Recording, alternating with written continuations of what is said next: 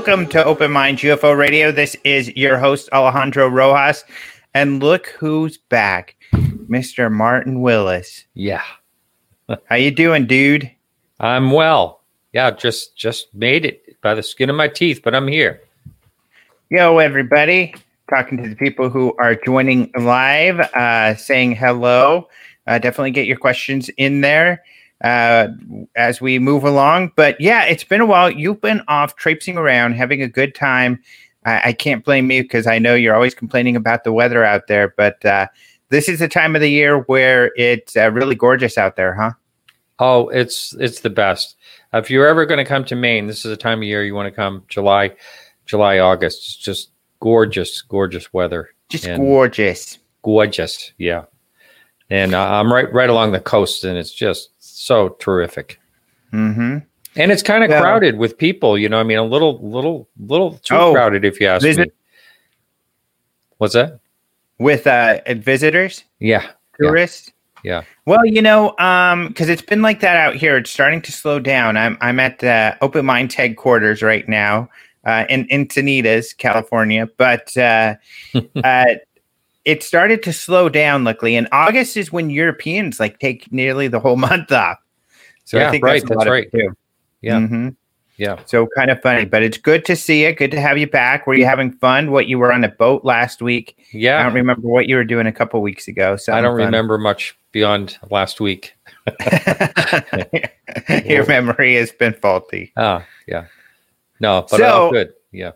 Let's get into the news of uh, the week. So, a lot of stuff going on. I'll get into some of the stories and what I've been up to.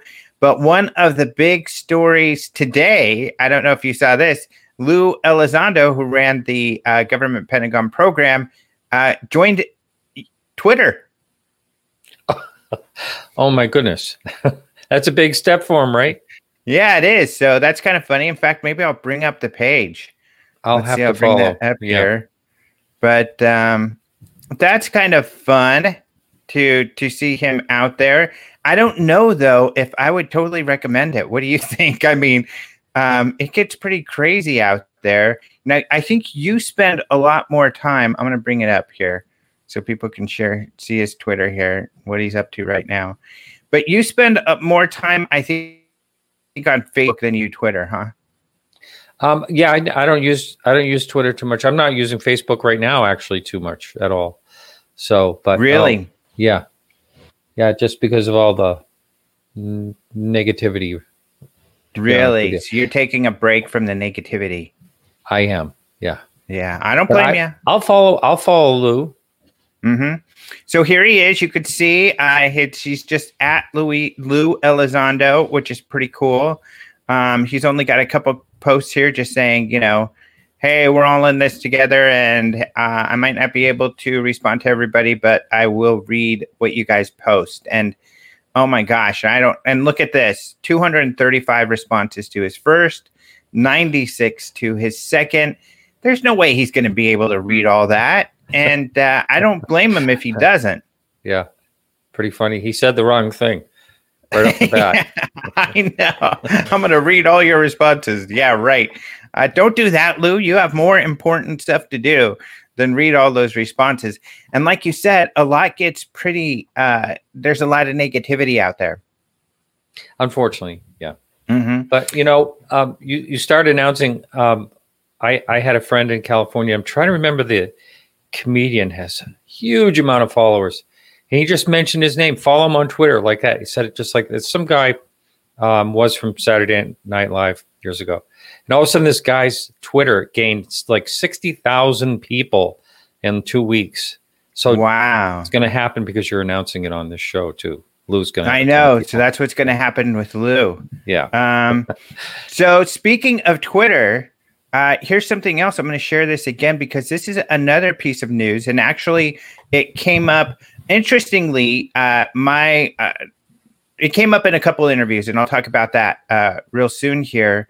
But let's take a look at this one, which is here's George Knapp tweeted just a couple days ago, the 19th. Was that yesterday? Day before yesterday?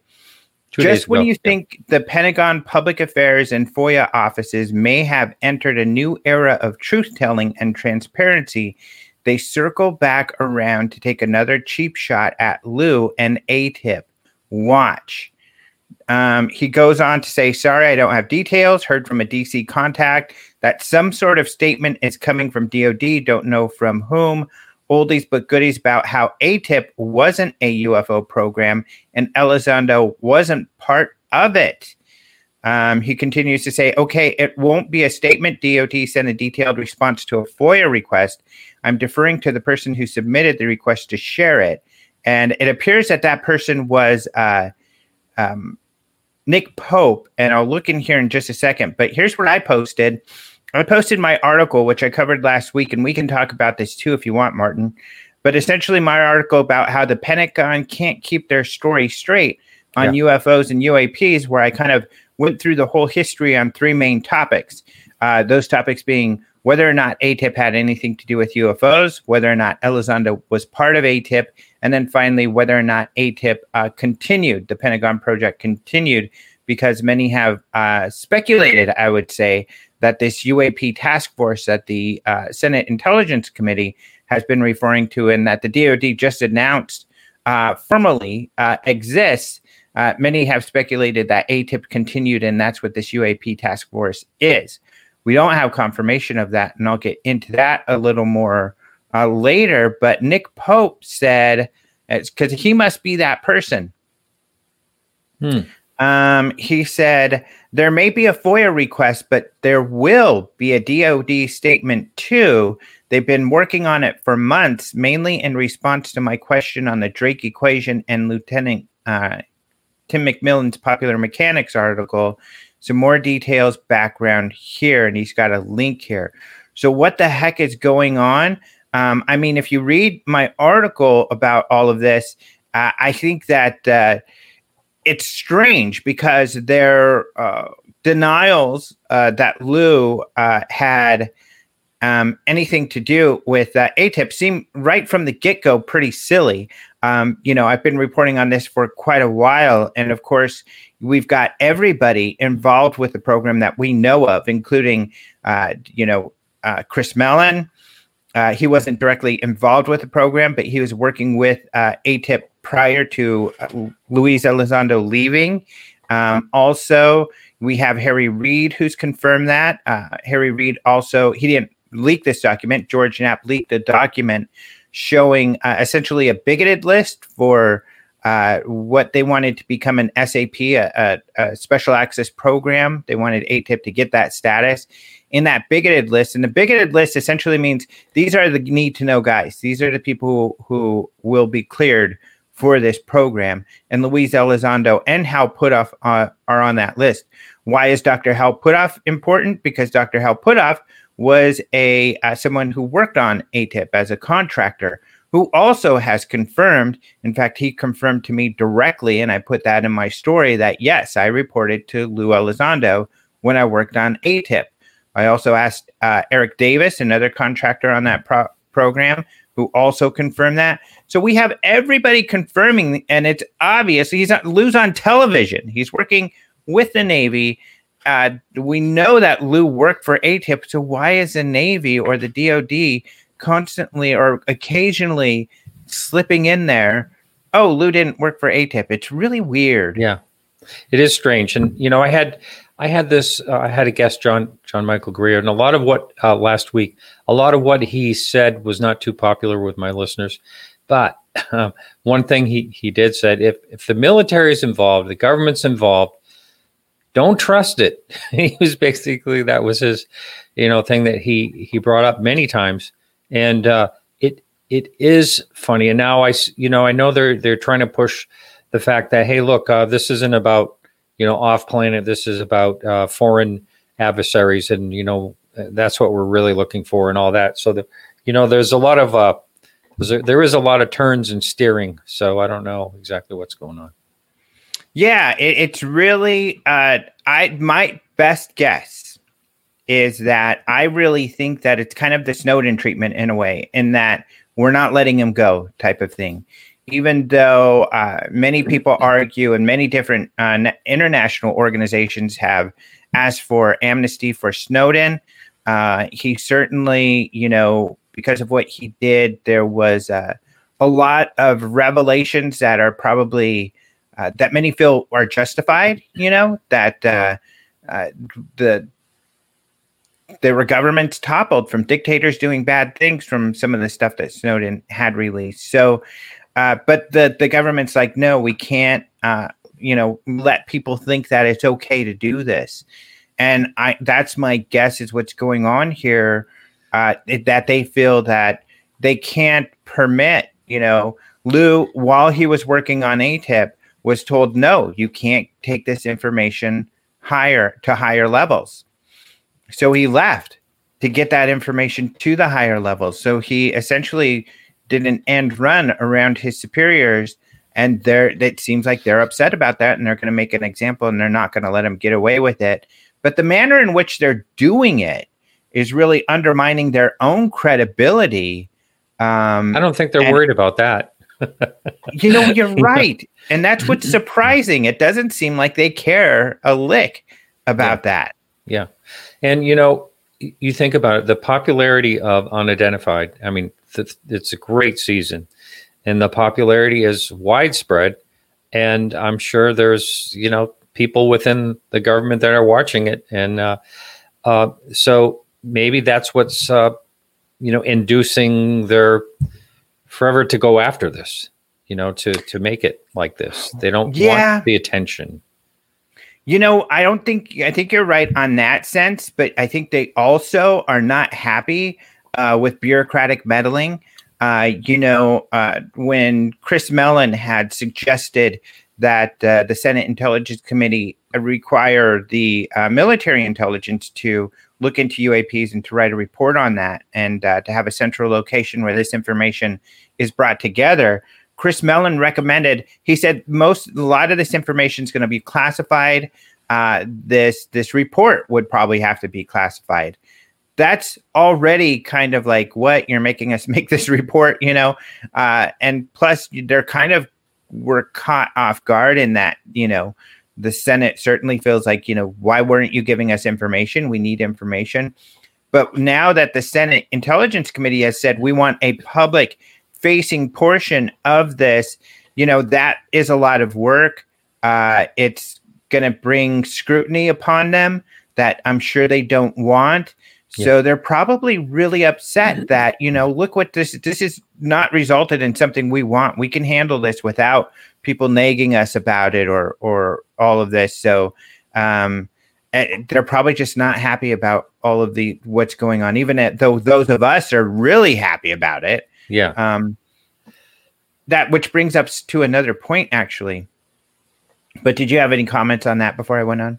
No, no, you, you're you're right. You know, all this attention has uh, you know moved things forward and and uh, to more scrutiny for sure. Yeah. Oh, here's my my dog's visiting to our dog, and he's looking at me like, "Hey, what are you doing?" But uh, the other thing is, uh, this is kind of interesting. Uh, oh man, I thought I lost my train of thought uh, along those lines. But essentially, uh, we'll get more into it. But uh, don't you hate when that oh, happens? Man, I know, yeah. and it was something good. So, okay, I'm going to share my screen just to show a couple other things uh, related to this, and it's still this conversation, so uh, I still may think of it. But uh, here's the Open Minds website, of course people can go there. It's new and improved. It doesn't look like any flashier than it used to, but it's more organized. I've got this trending. I uh, got lots of great stories. It's running super quick, and I'm paying lots of money to make sure that it runs quickly. Uh, but you know, it's an important site. I feel like so I'm happy to provide this service for every, everyone, uh, keeping open minds alive. But uh, oh, there's two things that actually should be on here, but uh, I am having troubles with one of them. the first is that I interviewed Lou Elizondo this week. Um, and uh, some of these topics came up, and this was prior to George Knapp posting that or tweeting that uh, information. Uh, I also interviewed Adam Kehoe. Um, and in fact, I'm going to bring up his website um, because it uh, got really good stuff on there. Have you yeah. seen Adam Kehoe stuff? I have not, no.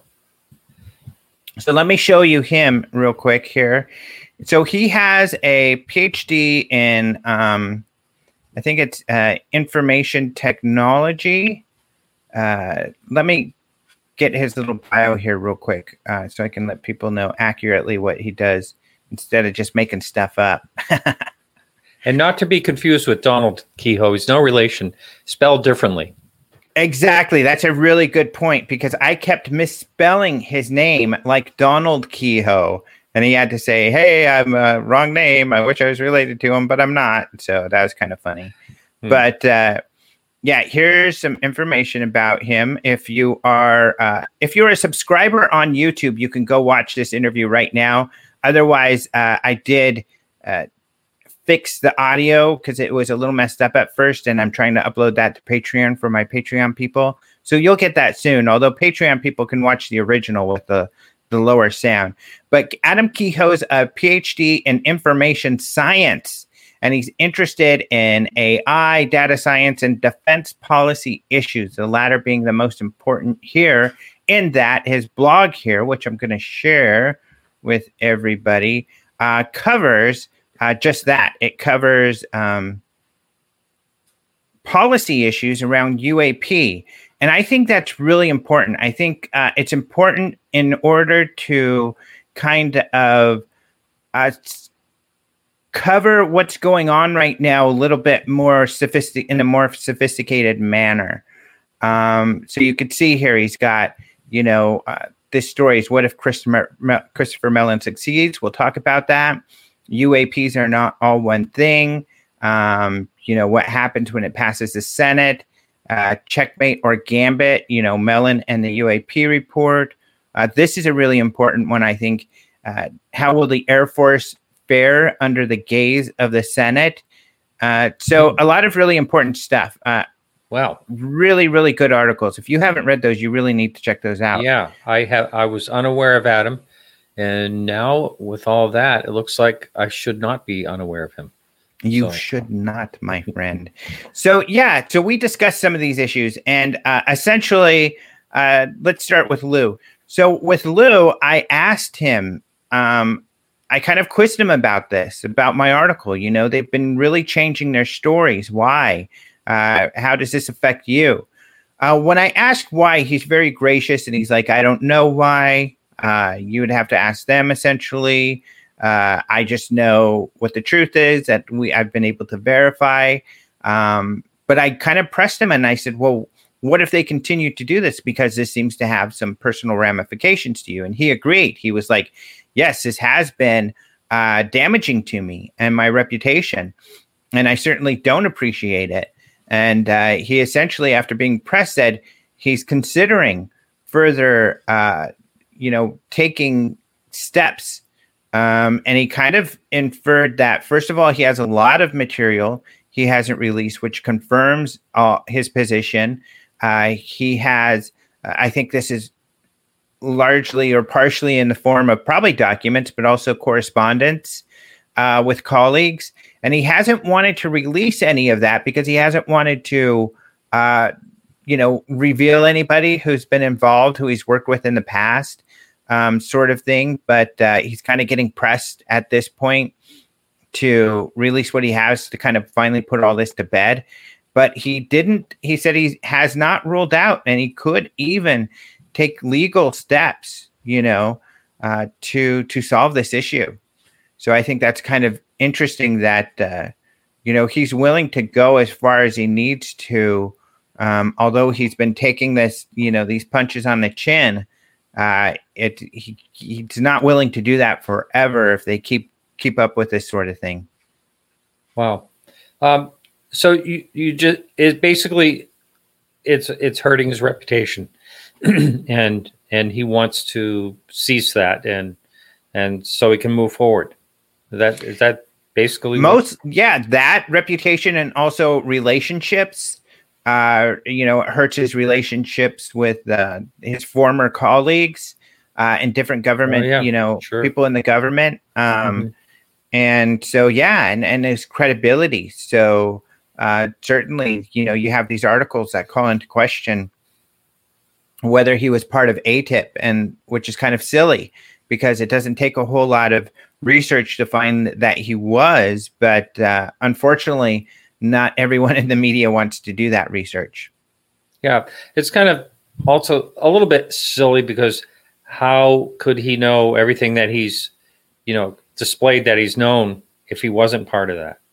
Right. You know, I mean, it can't mm-hmm. be from a buddy and, uh, or someone, you know, you're not supposed to talk about something like that. Of course, if you're in a program like that, you mm-hmm. wouldn't share it with a friend.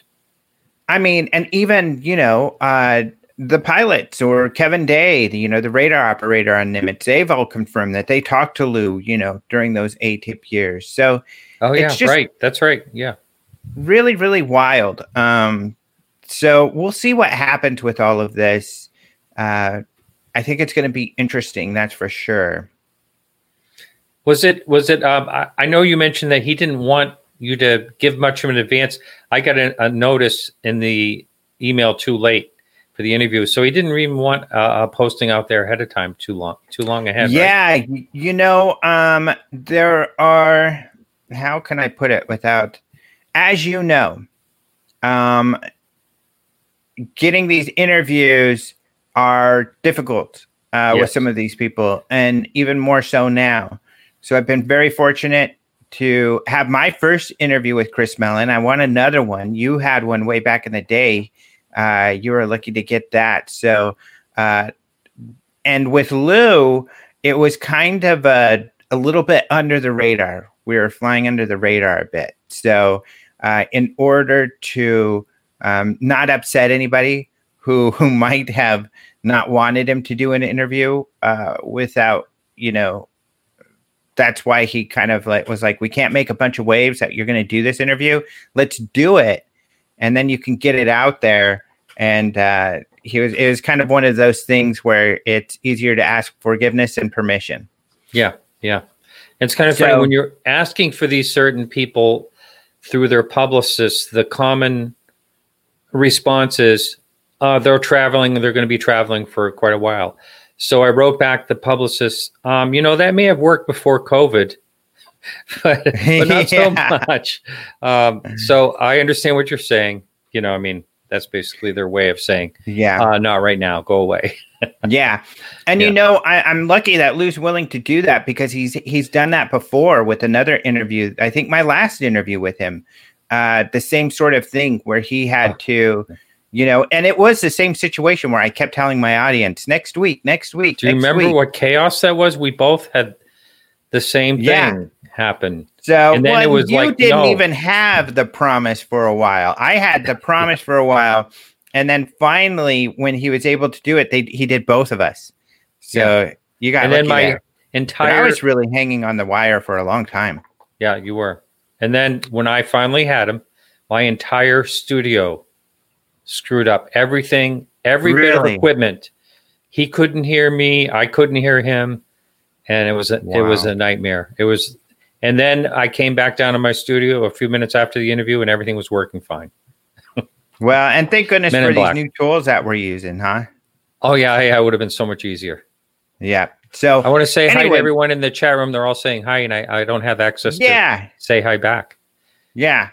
So yeah, so luckily we got these interviews, but both of them were where he he was like, you know, hey, let's do an interview. Oh, of course, we can definitely do an interview. And little does he know, for whatever reason, there are people involved, and I won't really name names, and because it's not always a publicist, but uh, people involved who don't want the interviews to happen. Right. And so yeah. he's got to kind of be sneaky with it or yeah. put down his foot a bit, which is pretty frustrating. I'm sure Yeah. that's frustrating for him. Yeah. But yeah, we'll get more into the Elizondo interview and about the Kehoe interview because there's some really important topics there I want to talk about. But like you said, we do have some people in the chat. And so I guess we should acknowledge them and say hello. Uh, hello, everybody. That's what's so fun about doing these live. But uh, one Hey, of the someone people, noticed your haircut. yeah, someone noticed your glasses. Oh, my glasses are they crooked still? I had No. them straightened. Okay. Yeah. I think they said, "Oh, is that what it is?" They were uh, for some reason they were like, Yeah. "Oh, nice glasses." But uh, Yeah. yeah. somebody said something about my haircut. I did get a haircut um, Same here. in the last last week. Yep. Yep, Martin's got one too. Looking good, looking good. I had to go to Arizona to get mine. Oh, I know. I went to a special a special place to get mine. A very safe place, but I don't have much to work with anyway. So as you can see, Let's see. Kehoe is spelled. Uh, just to tell Mark, uh, Kehoe is spelled without a Y. Adam Kehoe. Correct. Yeah. So let's see some of the other questions. You were saying something about not being happy, which brings you to the next point. Oh, about the oh, the Navy being happy. Oh, thank you. So uh Neo Rabbit here said you were saying something about not being happy, which brings you to the next point, which reminds me of what I was going to talk about. So thank Ah, you. It worked. Wow. So I'm going to keep that up. We'll get back to that topic, but I do want to acknowledge people. Hello from the guys in the UK. Looks like we have a few people from the UK. Uh, quite a few. Uh, thank you for noticing the haircut. Yes, we're talking about Elizondo. Uh, someone said Luella Zonda. That's really cute. Uh, has Kehoe risen? No, this is a different Kehoe. Uh, you guys look great. Yay, thanks. Oh, and Neo Rabbit's really happy they helped. You did help. Thank you so much. But yeah, uh, Adam is not related to Donald Keyhoe. But this does remind me about people not being happy. This is what really uh, the uh, kind of the root of the issue, and my argument has been for quite some time uh, when it comes to the military. Uh, a lot of people want to be so black and white. You know, the government this, the government that um, you know, and the, you know, as many people, especially like Chris Mellon or any of the Lou Elizondo, any of these people who work with the government keeps saying is that there is, you know, everything so stovepipe. You have a lot of different, tons of different organizations. You have, when it comes to politicians, individuals, they have their own staff. Uh, and the point is, you've got lots and lots and lots of individuals and groups of people and agencies and departments and branches, and they're all doing their own thing. They don't all talk together, nor do they all have the same opinions about things. And that's, I think, what we're seeing here with uh, these kind of a bit, a bit of a attacks on Lou Elizondo, you know, calling him out or, you know, countering the things that he said because this has been the case the whole time. And you can see this if you read uh, Colonel Ruppelt's book about Project Blue Book way back in the day. Uh, he wrote this back in like the 60s that there's been the military's never been on the same page with the UFO topic. There have been people who think there's nothing to it, and a lot of people who think there's something to it. And there's been kind of this this struggle in the background, and there has been no consensus. And then here we get to the modern day. We have organizations like the Navy uh, saying, yes, we do take this seriously. We're creating new uh, policies. But at the same time, there must be some people in the Navy that are uh, not happy with what's happening right now because they are saying, you know, at least according to George, this upcoming statement is going to be from the Navy, surprisingly, which is pretty weird. Uh, then you have, uh, like Adam Kehoe called out in his article, the Air Force, which has been mysteriously silent.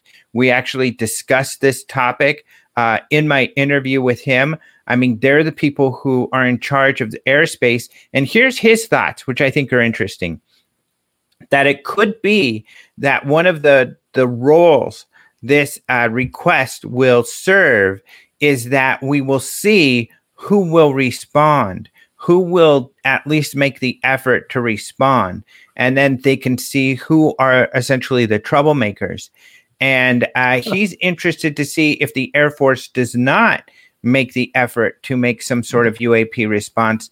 Uh, you know, how is that going to make them look? He thinks that's going to make them look really bad if they're the one group that's supposed to be in charge of this, has a, uh, the official history of investigating this, and then they don't want to be involved. They want to kind of snub their nose at the Senate when the Senate asks for information.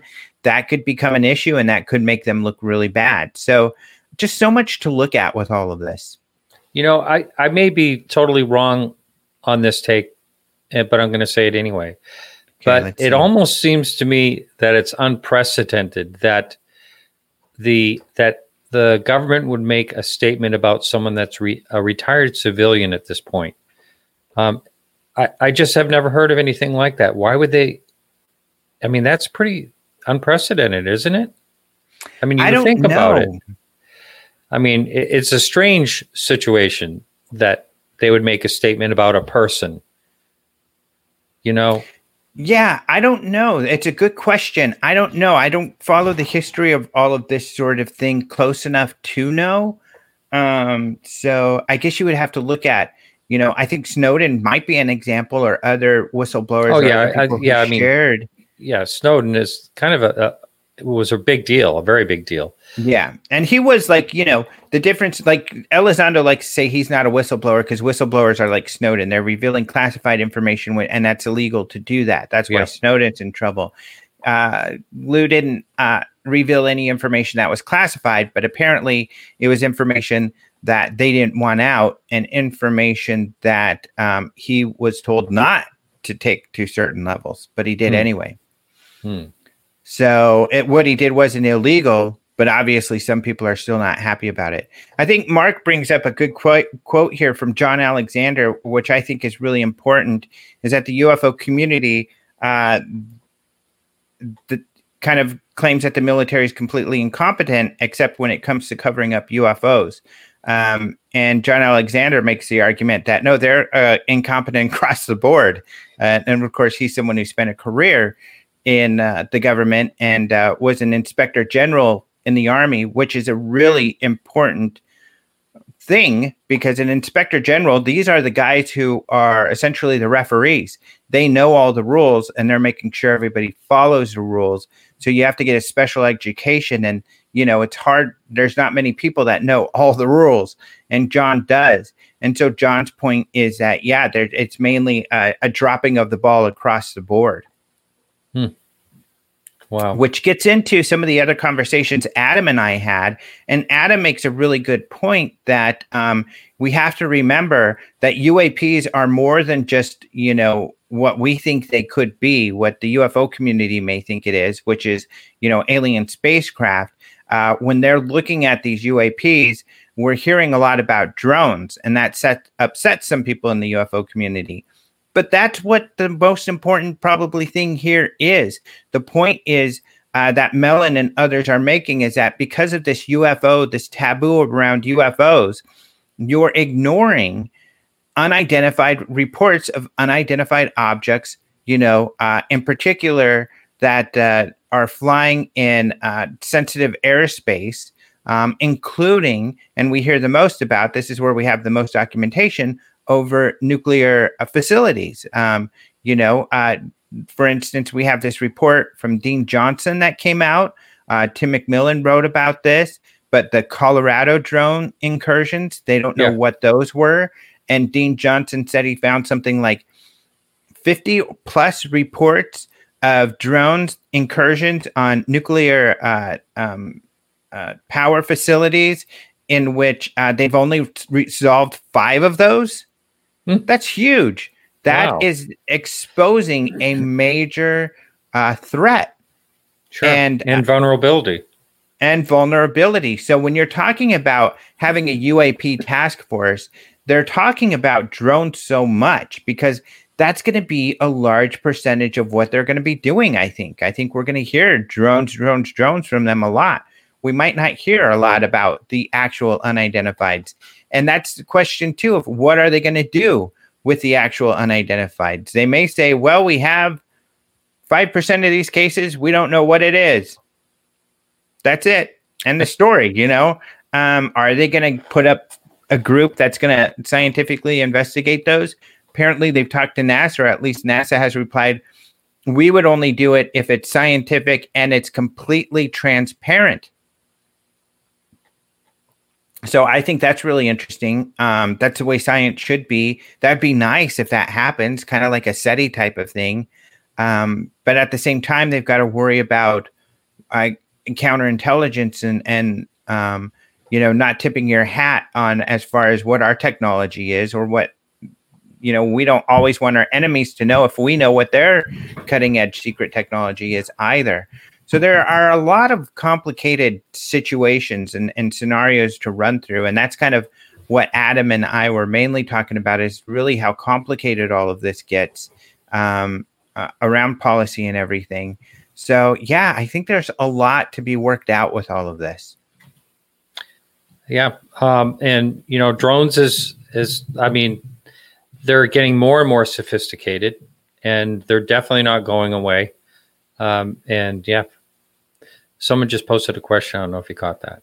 Yeah, that's a great question too. Uh, Mary asks, was wondering if the Space Force is a branch of off of the Air Force, transferring some higher ups over. I'm not sure what she meant there, or has it been around for a while? Great question. Uh, it has been around for the while. In fact, really, it was the uh, Air Force Space Command. Um, and Air Force Space Command was created in the 80s. Uh, and for the same reason that the Space Force was created, it actually, even before uh, Trump became president, there was this talk of wanting the Air Force Space Command to be its own branch of the military. Why? who do we listen to? Who drives everything when it, uh, you know, these big issues? Corporate America, uh, the defense industry, essentially. The United States relies on satellites more than every other country. Our phones, GPS, everything. Uh, we live and die by what satellites are telling us. And all of these corporate, and meanwhile, you've got Russia and China creating anti satellite weaponry and yeah. sharing that information on a regular basis and bragging about it. China blowing up one of its own satellites, which is now somewhat endangered, the ISS. That's what the it, debris. The, yeah, yeah, the debris. That's what uh, people have been talking about. Is that hey, we need to pay more attention to defending our satellites and in space, and um, uh, we need a bigger budget. You know, you've got to protect our satellites, is what the industry has been saying. The Air Force has been saying we have it under control. We're fine. That's what Air Force Space Command is there for. We've got it all under control. Well, there have been some people, and it has, I think, been mostly Republican push, at least lately, to create this separate branch. That's what finally happened. Um, Trump had the executive order where he made it happen and made created calls it the Space Force, uh, which has been made fun of a lot. But it's essentially the same thing. Their headquarters right where Air Force Space Command headquarters are. The guy, first guy in charge, the guy who is in charge of Air Force Space Command. So it's essentially Space Command now having their own branch of the government. And that's what that's related to. And I think we all have to be careful. We got to really think, and that's why it's great to have someone like Adam involved. What are the policy policy decisions? What are these guys thinking about? when they're coming up with these things or or making these moves. That's what Chris Mellon really has his his hand on the pulse of this. Or reporters like Brian Bender, who spends a lot of time in DC and you know knowing the buzz and has tons of sources out there, so he knows what the buzz is out there going on on all this. People like Tyler Rogoway, who paid attention to defense. You know, uh, some of us think, you know, well, obviously this is to tell us about the aliens and uh, to tell us about Roswell and stuff like that. No, not necessarily at all. It's much, much, much more complicated than that. And uh, there are a lot of other considerations that are going on um, besides all of that sort of thing. So, really, what the UFO com- community figures is going on is not even close to really what the main concerns people are thinking of. And even if you do believe those are some of the things that are out there, like a, a place where they have, you know, uh, the uh, Roswell craft, or even if you believe Bob Lazar and it's out at Area 51, you still have to consider all of these other bureaucratic and these other political type things, budgetary type things that are going on. And really, it's important uh, for all of us who are interested in getting to the answers to have a very strong understanding of these things in order to know where to look and where to really spend our advocacy kind of resources um, to be most effective. Um, so, really, I kind of think at this point, for those of us who are interested in getting those answers, we need to wait for this UAP report, which won't come out till next March.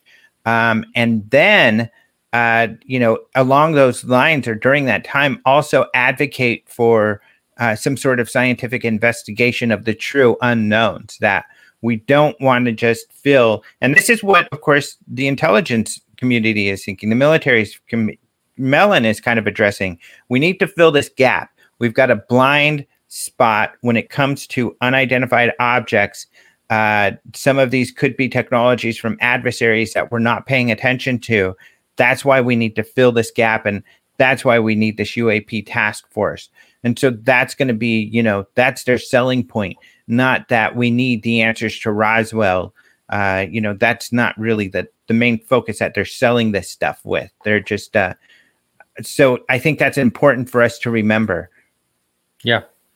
Um, one of the the questions that has come up on my show in the past, and uh, because someone claimed that uh, we have satellite capability to detect things coming in from outer space, and so if that's a possibility, then we should be able to see UFOs. I don't. I mean, coming in and out, and the government would know that type of thing. Have you ever looked into any of that stuff? Well, I mean, we do track everything in the in in space, everything like the space debris and everything. I know. Yeah, we, we track. Yeah, that. yeah. So NASA tracks all of that. NORAD tracks all of that stuff. And um, so, yeah, we should have some capabilities, but it all comes back to what do they do with those? And that's the big question I, I think that we're looking at here. And certainly that is also the question that Chris Mellon and the To the Stars guys are raising, and especially Lue is raising, that some of these things that we're observing are not ours. They're technology beyond ours. So what do we do with that? Uh, mm. We can't just ignore it. Um, John Alexander, you know, uh, who keeps, I think, he's been in this for decades, and I think he's been one of the most accurate people when he describes what's going on behind the scenes because he's also spent a lot of time investigating and looking into that very subject. Um, is that there is a lot of it's a hot potato issue. We don't know what it is. We don't want to know. We don't care. Um, there are instances, and I think um, people like uh, Paul, um, the guy out of Australia, Paul, Paul Dean. Dean. Yeah. yeah he's seen that you know some of these cases have been forwarded to some different scientific organizations. Um, so it, at least it seems some scientific organizations have secretly looked into these. But to what extent that's really hard to say. Um, so that's the main point is that hey there are things that we don't know what they are. They don't seem to be human. We need to also research those. And that's what Mellon and like Lue are asking for but almost from the premise of that that does not currently exist and it needs to. Um, but I guess to amend that is I think they're they're coming from the perspective is that that does not currently exist as far as we know, and it needs to. Yeah. Um, and that is another thing I asked Elizondo about was UFO crashes, and I asked him specifically to kind of challenge him and, and the ideas that Eric Davis has put forward to clarify his stance, and he did. And he's not saying, he's like, there's hearsay, and there's a difference between hearsay, what we know, and what we can prove. And we can prove that there are objects that crash like meteors, meteorites that crash on this yeah. planet, and that we do have, you know, discover you know different materials from these these situations um, what we need to pay attention to is if we re- do find materials that look to be manufactured, that we really need to pay attention to those. So he kind of clarified that he's not saying he knows that there are any crashes, uh, but that uh, we do need to make sure we're looking for uh, any potential um, manufactured, you know, material from elsewhere. And I Right. think it's a good point that he makes, and he's not alone in that. I mean, there was a SETI uh, speech not too long ago where along those same lines, and uh, you know, there are other science there are scientists who have also made those points. Now, what was uh, in the news? If anyone's looking at UFO news today, um, you'll see that there was a Russian uh, that was up in the International Space Station that released a video footage of the aurora borealis, and then there it shows what's spread across um, the news media as a UFO. But you were saying that it's a Google satellite. Is that what? Is that what that was, Alejandro? Yeah, yeah, those are the Google satellites that they saw from the space station. So and it's a very it looks if you didn't know better you look at that footage and you'd say that looks like the side half of a triangle ufo with the light light spaced you know perfectly evenly that's what it looks like when you first see it Yeah. Um, and I think, you know, a lot of people, some people are talking about uh, controlling our perceptions uh, in the chat and this sort of thing. I think we have to um, see, I don't let them trick you to be off the objective, blah, blah, blah. I, I think that, you know, as far as that goes, we have I always reference Nick Pope. Nick Pope worked for the DoD looking into UFOs. He said we use spin and dirty tricks. So on the one hand, if the media called and said, "Hey, what about this UFO case that someone said you're looking into?" Uh, he would say, "No, we're not looking into Little Green Man uh, out in that area." Media would laugh about it and not take it seriously. you mean the i just want to correct you the mod Oh, the MOD. Yeah. correct in the UK, um, and that uh, that would throw them off. They wouldn't pay attention. Meanwhile, they really are looking into some of these things, so they would, you know, use some tricks to keep people off the scent, so that people wouldn't know that they were taking it seriously. Same thing, I think, could definitely be said here in the United States.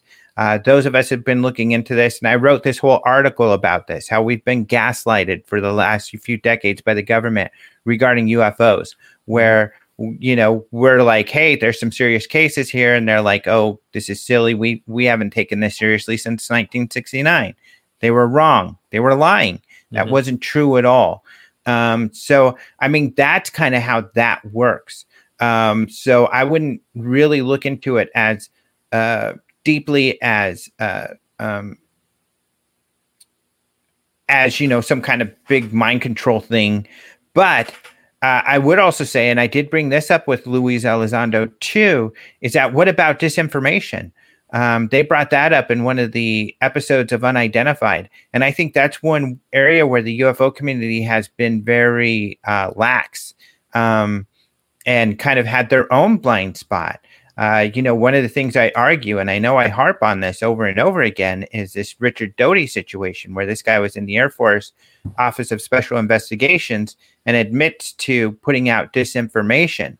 Yet we don't pay attention to that. Not only that, a lot of the major UFO researchers, you know, will reference the type of crap he was putting out and say, "Oh, it could Dulce be real." underground Dulce underground bases look at the Right.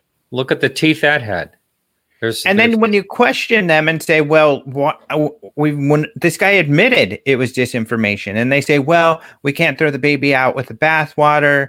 You know, some of it's got to be true. Good is- disinformation's partially true, but the true parts are not the parts that you're looking for. For one, you know, they're not related. The truth parts are not going to be related to any secrets where you can actually figure something out. That's the first part. The second part is you're believing it whole cloth. If some of it, if only a portion of it is true, you are buying all of it. So which part is the disinformation if you're buying all of it? Um, that doesn't make sense to me. Hmm. Yeah. So I think that's another area that we really need to look into is what areas of dis- where there have been disinformation, and we know that you know um, there's a recent interview uh, with uh, George Knapp and T.D. Barnes. Uh, I think this, there's an interview on well, it was on Unidentified as well. Uh, he was on there. He's a guy who worked at Area 51, um, and so we do know that Area 51 they encouraged and they liked they they talked about how it was advantageous to them when people would report the things they worked on, such as the U2 or the SR 71 or uh, the stealth fighters or bombers, stealth, you know, aircraft, when they were reported as UFOs, that actually helped them. And so they weren't opposed right. to that. They kind of like that. Yeah. That was a good, uh, good shield for them to keep that secret. Yeah. So that's the kind of thing which we really need to figure out how much of that happened, um, what was done, and uh, to make sure that we're not, you know, going off on these wild goose chases. Um, so I don't know. It's one of, to be honest, it's one of the reasons I was a little bit disappointed with the UFO field after, you know, Elizondo had come out and everything. Is that uh, just you know nobody? We were given this gift essentially of uh, this major breakthrough, this maybe the largest breakthrough in the history of this topic, and instead of really examining the the meat and the details of what happened, how this works, how it will affect government.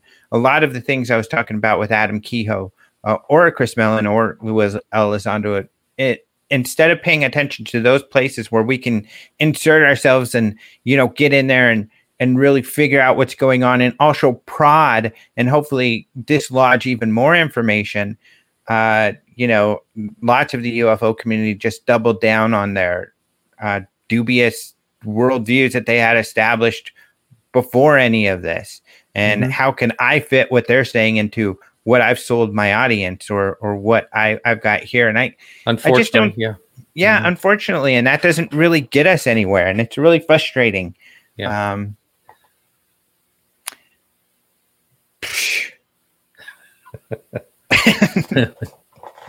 But no respect, know. Simone says. No respect at all. No respect. Yeah. Oh no, she says I disrespect or or just. Oh, I see. That was the continuation. Yeah. yeah. Yeah. So let's see. Um, I'm not sure what she wasn't disrespecting. We'd have to go up and read all of this. Yeah. But uh, yeah. Well, like, I, I, like I like what Jeff uh, Perry uh, wrote. The upside okay. in this is that uh, there are just some in disinfo ops. They will leave a paper trail, a classified one. You know, maybe someday that will get That's out, a great point. Yes. Yeah. Jeff, that's a great point. Um, that's why I FOIA'd the whole Doty situation and why I've got one of I wasn't the first to get this information, but I was the first to FOIA it directly um, because it, in my estimation, the uh, military had sent some Doty information out to a couple other researchers that weren't even really looking for it. And because I think they're trying to get out, hey, here's what our side of the story is if anybody cares. Nobody did uh, until I came along.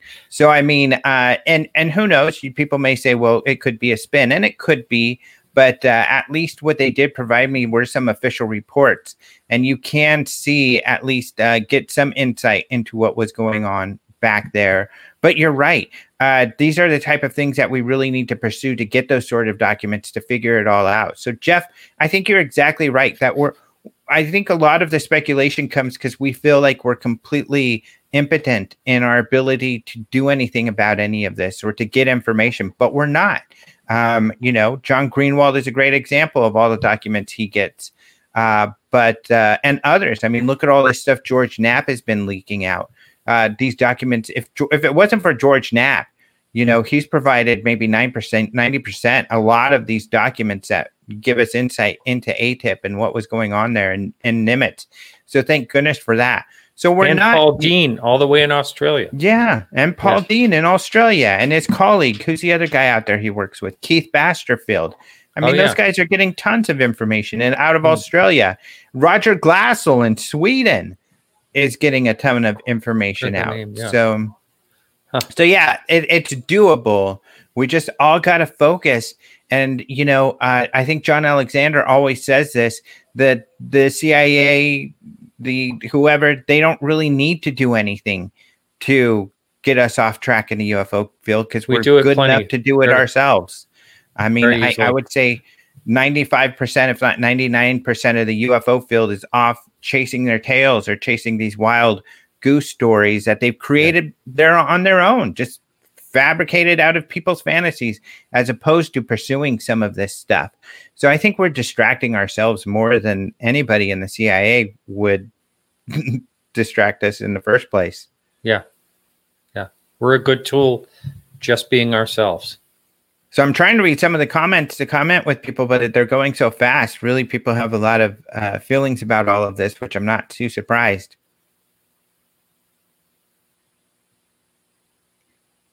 Yeah, Jeff makes a really good point that even if there is a careerist faction that wants to obscure, they're not a cartoon bad guy with absolute power. They operate within a bureaucracy. And, you know, and they're not also um, complete.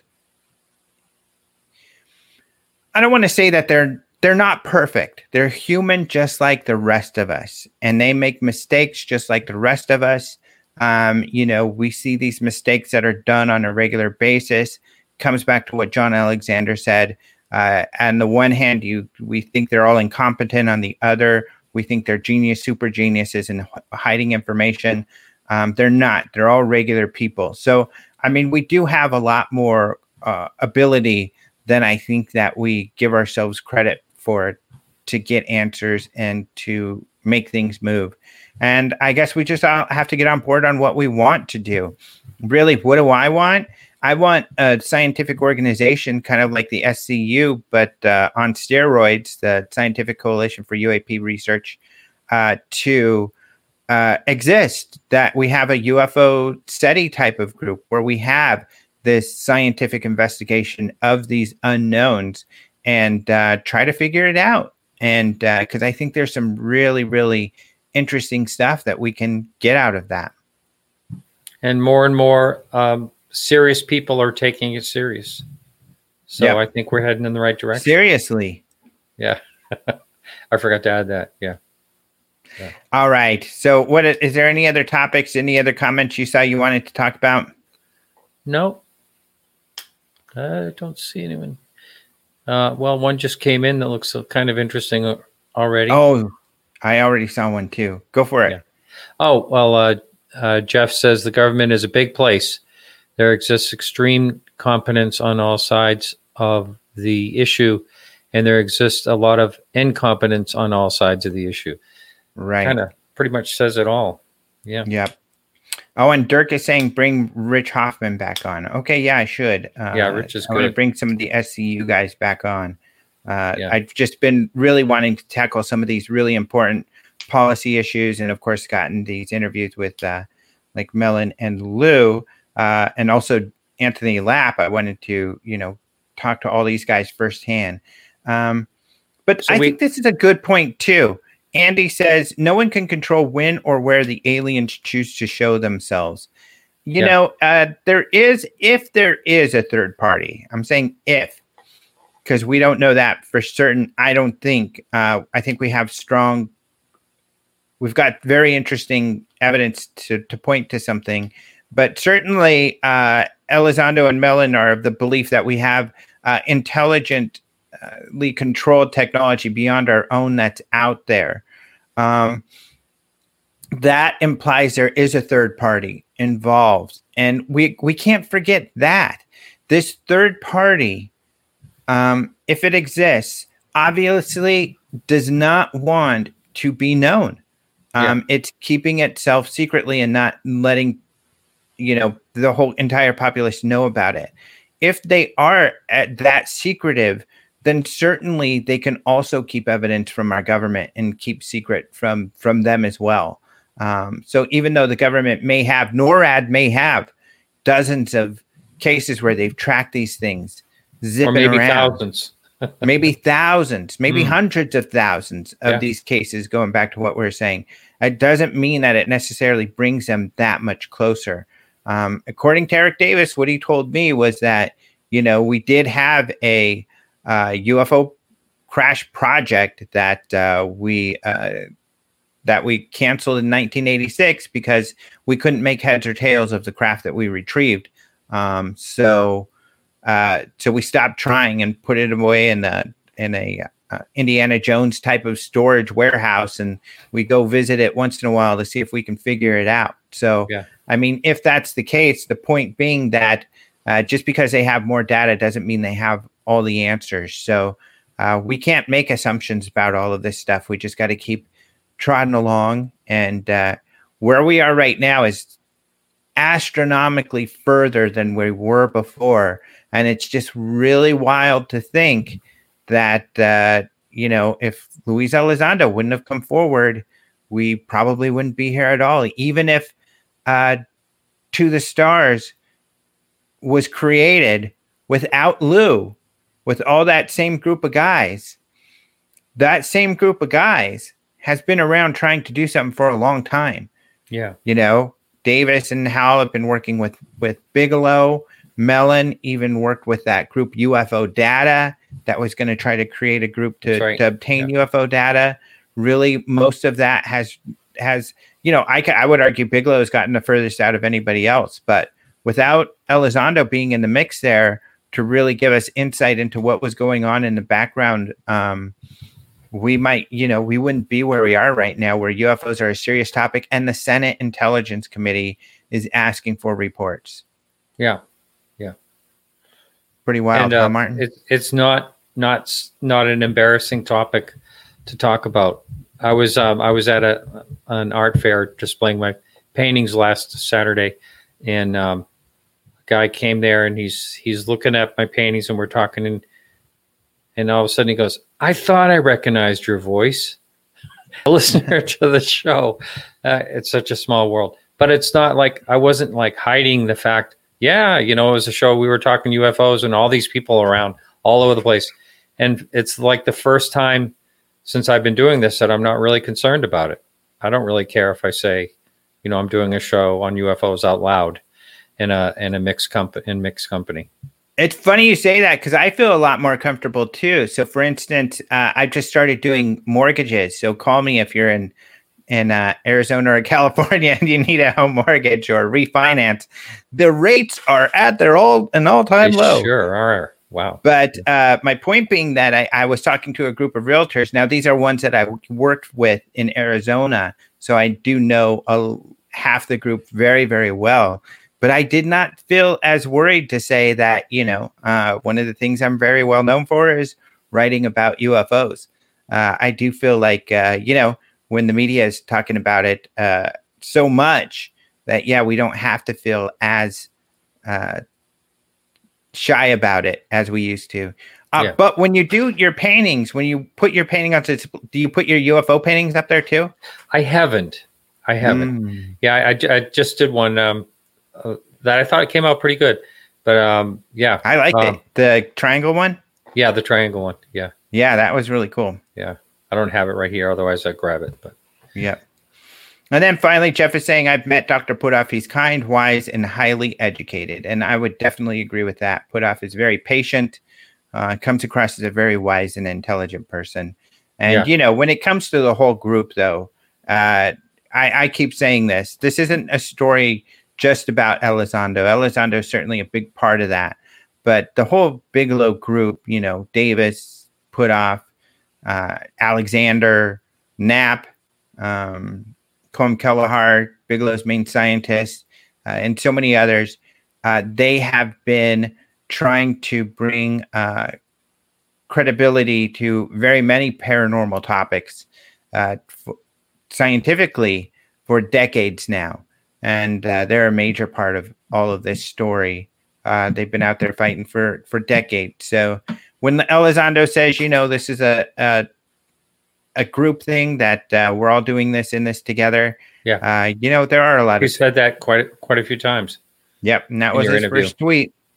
Hmm. Yeah, he did say that quite and a he bit in the congratulated the UFO community a number of times. Yes, he you know, did. if it wasn't for you people out there and your interests, we wouldn't have got this far. You know, Right. so uh, I thought that was uh, pretty good of him to do that. Yeah, that was good. So Mary's saying, uh, and we'll wrap it up here, but uh, Mary is saying, I wish Dr. Puthoff would talk more on unidentified. That would He be doesn't nice. too much. Yeah, Yeah, he doesn't too much, but uh, and he never does on any show. Uh, but that one documentary, Third Eye, Third Eye Spies, I think hmm. it's called, and uh, it's a recent documentary about the remote viewing, and it's got a lot of Hal Puthoff in there. It's the most I've ever seen him talk. So hmm. Third Eye Spies. I would highly recommend people go look at that if you're if you're a Hal Puthoff fan. Yeah. All right. Anything else? What did no. you got? Anything? Uh, who did you and do you have anything uh, going on with podcast UFO or no? Well, I have. Uh, I don't know if anyone out there caught the Netflix Berkshire's um, mm. Berkshire's UFO. I thought it was great. Um, I've I, heard that. I haven't watched it yet. Yeah, I rarely, really watch something more than one time, and I, I got to admit, this is kind of crazy. I've watched it three times, and it's that good. And uh, I, I do have Tom Warner. Um, he's the artist in that, and he's basically the only person that an eyewitness saw vanish in a beam coming down from a UFO. And and she's in that. She describes what she saw. Um, she's in that uh, episode. But it's a great it's a great episode. I hope hope a lot of people get to watch that. Yeah, I've still got to go check that out. Yeah, you will like it. All right. Well, thank you everybody for joining. Please, please do uh, go check out my interviews. Uh, the Rojas Report, of course, is a subscriber service, but you can get in as low as a dollar fifty. And in fact, if you're not aware of this, you can join right here on YouTube. So you'll see a join button on YouTube. Click that, and you'll see the, the different levels where you can watch the archives and or uh, join us live when we do interviews. Now, most of the live interviews have been kind of midday, so I apologize for that. And I really apologize for. See, this is why I used to do my show recorded all of the time because you never know when the person you want to interview is going to be available. And when you have people like Chris Mellon or Luis Elizondo who are extremely busy, and you're going to get them when you get them, um, you know, uh, I've got you know last minute notice that I can let you guys know to get in there and join us for the interview. So I do apologize for that. Uh, just keep your eye on it because you do get messaged, and you can get messaged by YouTube or Patreon, whichever one you're on, to let you know uh, when there's a posting, and I do let people know as much, give them as much time as I can, so you can come join us live. And I would rather you know do it that way, so you have the opportunity to join us live uh, if you can, because it's fun to have people come in with their questions and comments. Yeah. Uh, and we did have a few people, even though it was such short notice, that were able to come in and uh, on the Elizondo interview as well. So, so yeah, check that out. Otherwise, also check out Martin Willis on UFO podcast. Have a great weekend. Let's say and hi to Heidi Gad. Heidi. Hey, look. Hi, Heidi. Heidi ho. Yeah. Hey, Heidi. I don't know why I like doing it. I feel like putting my arms in the air. You can't Heidi even ho, see it. Heidi hi, Heidi ho. Yeah. So, uh, yeah, thanks everybody for joining us once again. Check out Podcast UFO. Check out openminds.tv for the latest and greatest. And Speaking of Heidi, she helped us out with the International UFO Congress a couple times. We've got the International UFO Congress coming up. Copycat. Um, and so go to ufocongress.com and register right now. Um, you'll notice that was not put in the form of a question, but a command. Go to ufocongress.com right now and register stat. So uh, thank you, Martin. You're welcome. Lots of fun. Thank you all for joining us. And until next time, adios, muchachos. muchachos. Good job. I think, kind of. Maybe.